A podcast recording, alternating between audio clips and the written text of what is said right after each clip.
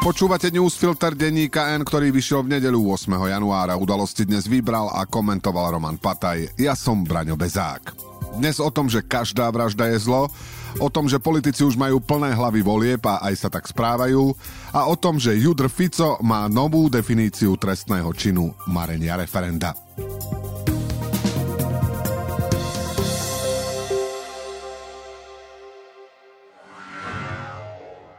Práci si všimli zmanipulované tendre či konflikt záujmov a nenechali to len tak. Aj keď to znamenalo problémy so šéfom či stratu pohodlia. Vypočujte si príbehy odvážnych ľudí, ktorí sa postavili za správnu vec a bez ktorých to u nás lepšie nebude. Nový podcast Neumlčaný prináša Úrad na ochranu oznamovateľov. Nájdete ho na všetkých podcastových platformách. Hneď na začiatku roka zavraždili 46-ročnú ženu v Michalovciach. Polícia rýchlo zadržala podozrivého. Je ním 18-ročný mladík z miestnej osady. Motívom boli peniaze. Stalo sa nevyhnutné. Pre mužov pôvod sa rozpútalo nové kolo protirómskych útokov. Tradične sa na téme snaží priživiť LSNS. Jej predseda zvolal prívržencov na zhromaždenie, ktoré sa v Michalovciach uskutočnilo v nedeľu. Napriek napätiu prebehlo bez incidentov. Na námestie prišli aj stovky miestnych Rómov, ktorí chceli dať najavo, že sa im nepáči, že ich automaticky považujú za spoluvinných a fašisti z nich všetkých chcú pre činy jedného znova spraviť terč nenávisti. Druhú polovicu účastníkov okrem miestnych, čo si iba chceli uctiť obeď, tvorili aj Kotlebovi fanúšikovia. Keď na pódiu vystúpili ich favorit, miestni rómsky lídry radšej búriacich sa členov svojej komunity z námestia poslali preč. Napriek tomu, že miestni Rómovia nedokázali formulovať svoje názory, je to jeden z mála prípadov, keď sa dokázali prejaviť v takomto počte. Ku Kotlebovi sa v burcovaní vášni pridal aj jeho extrémistický kolega Robert Fico. Obzvlášť ho trápi, že kým po vražde v teplárni sa ozvala prezidentka Zuzana Čaputová a organizovali sa protestné zhromaždenia, teraz sa nič podobné v takej miere nezopakovalo. Samozrejme, nevynechal ani kritiku médií.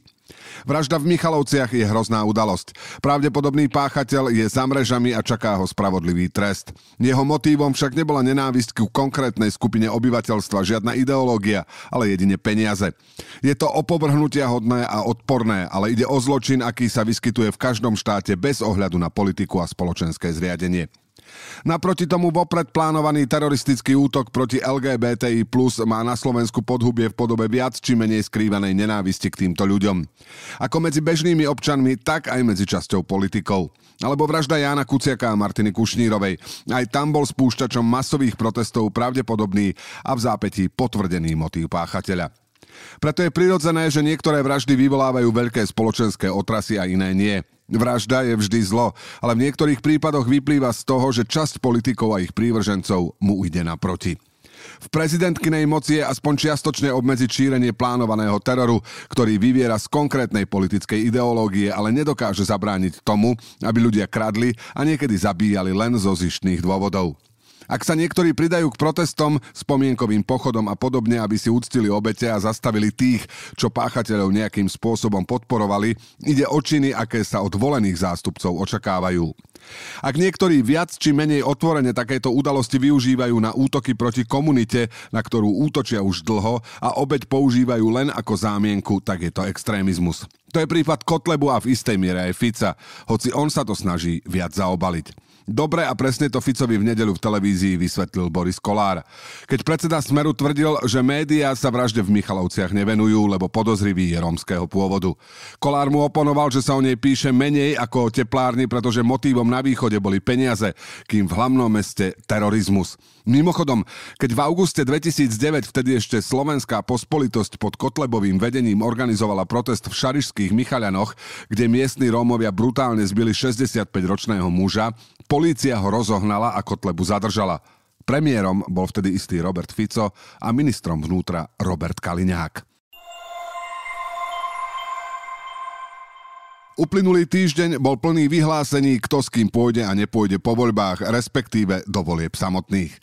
Lenže pokiaľ ide o ich termín a základnú informáciu, či vôbec budú predčasné, nedostali sme sa ďalej, ako sme boli pred sviatkami.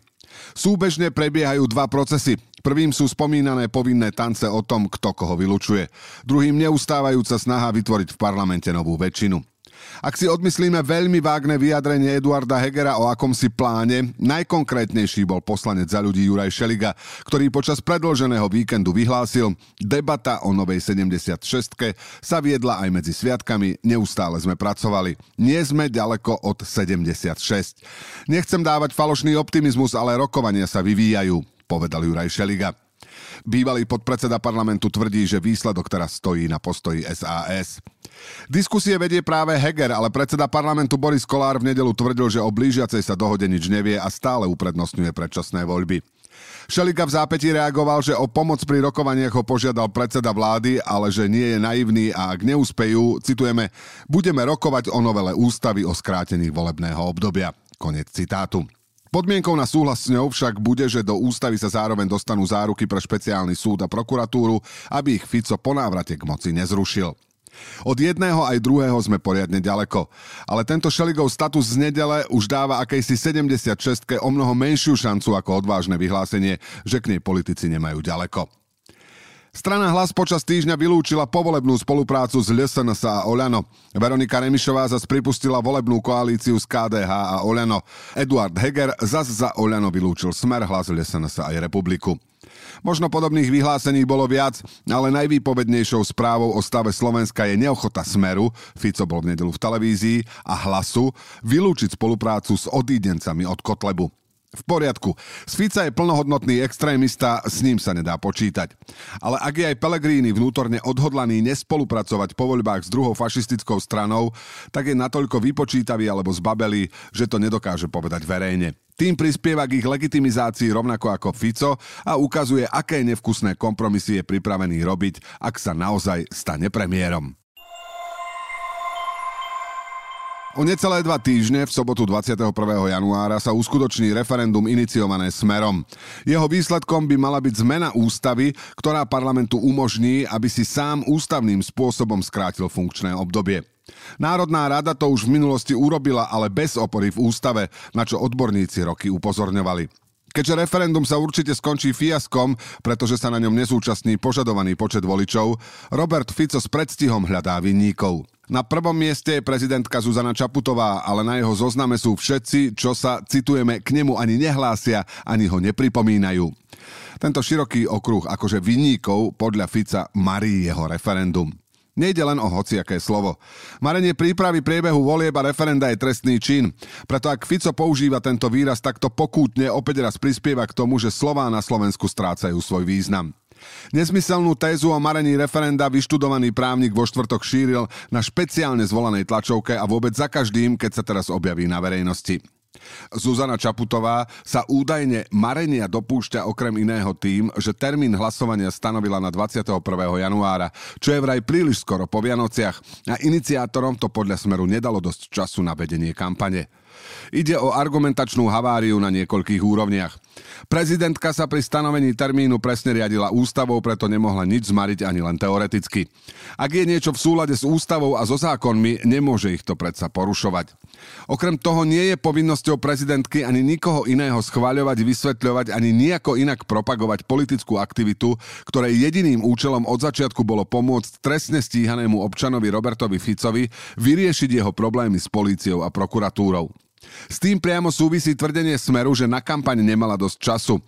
S realitou nemá vôbec nič spoločné. Smer minimálne dva roky vedie nepretržitú a intenzívnu kampaň za predčasné voľby. Ak sa tvári, že týždeň alebo dva navyše by mu dali do rúk šancu lepšie vysvetliť voličom účel hlasovania a účinnejšie ich mobilizovať, tak to jednoducho nie je pravda.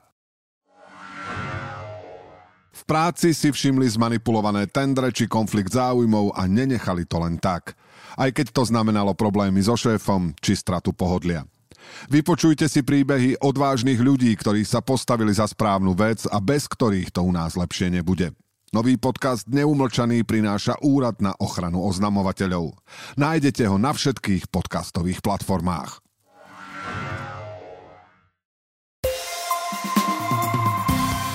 Teraz ešte správy jednou vetou.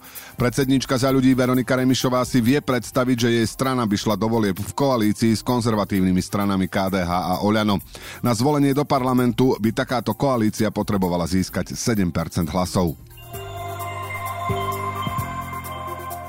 Vysoké zálohové faktúry za energie, ktoré ľudia dostali od dodávateľov, nie sú poctivé a férové, vraví Eduard Heger v relácii o 5 minút 12. Premiér povedal, že dohliadne na to, aby ministerstvo hospodárstva v priebehu januára zabezpečilo, že ľudia budú za energie platiť zastropované ceny. Poslanec hlasu Richard Raši vraví, že by nepodporil predčasné voľby v septembri. Strana viackrát uviedla, že trvá na voľbách najneskôr v júni. Vo veku 90 rokov zomrel básnik a divadelný režisér Miloš Horanský. Bol jedným zo zakladateľov klubu angažovaných nestranníkov a pôsobil aj ako vysokoškolský pedagóg. Robert Fico odmietol vylúčiť možnú povolebnú spoluprácu s extrémistickým hnutím Republika, ale povedal, že chce zostaviť vládu, ktorá bude protifašistická, proeurópska a za sociálny štát. Pre Slovensko by podľa neho bola najlepšia koalícia Smeru a Hlasu. Sme rodina nepostaví vlastného kandidáta na prezidenta, vraví predseda hnutia Boris Kolár. Otázku prípadnej podpory niektorého z kandidátov iných strán označil za predčasnú rovnako ako predsednička za ľudí Veronika Remišová. pondelok treba počítať s vetrom na horách i hmlou na juhu. Výstrahy druhého stupňa pred silným vetrom platia pre 6 okresov na severnom a strednom Slovensku. Rýchlosť vetra tam môže dosiahnuť v nárazoch až 135 až 160 km za hodinu. Udalosti do dnešného newsfiltra vybral a komentoval Roman Pataj. Do počutia zajtra.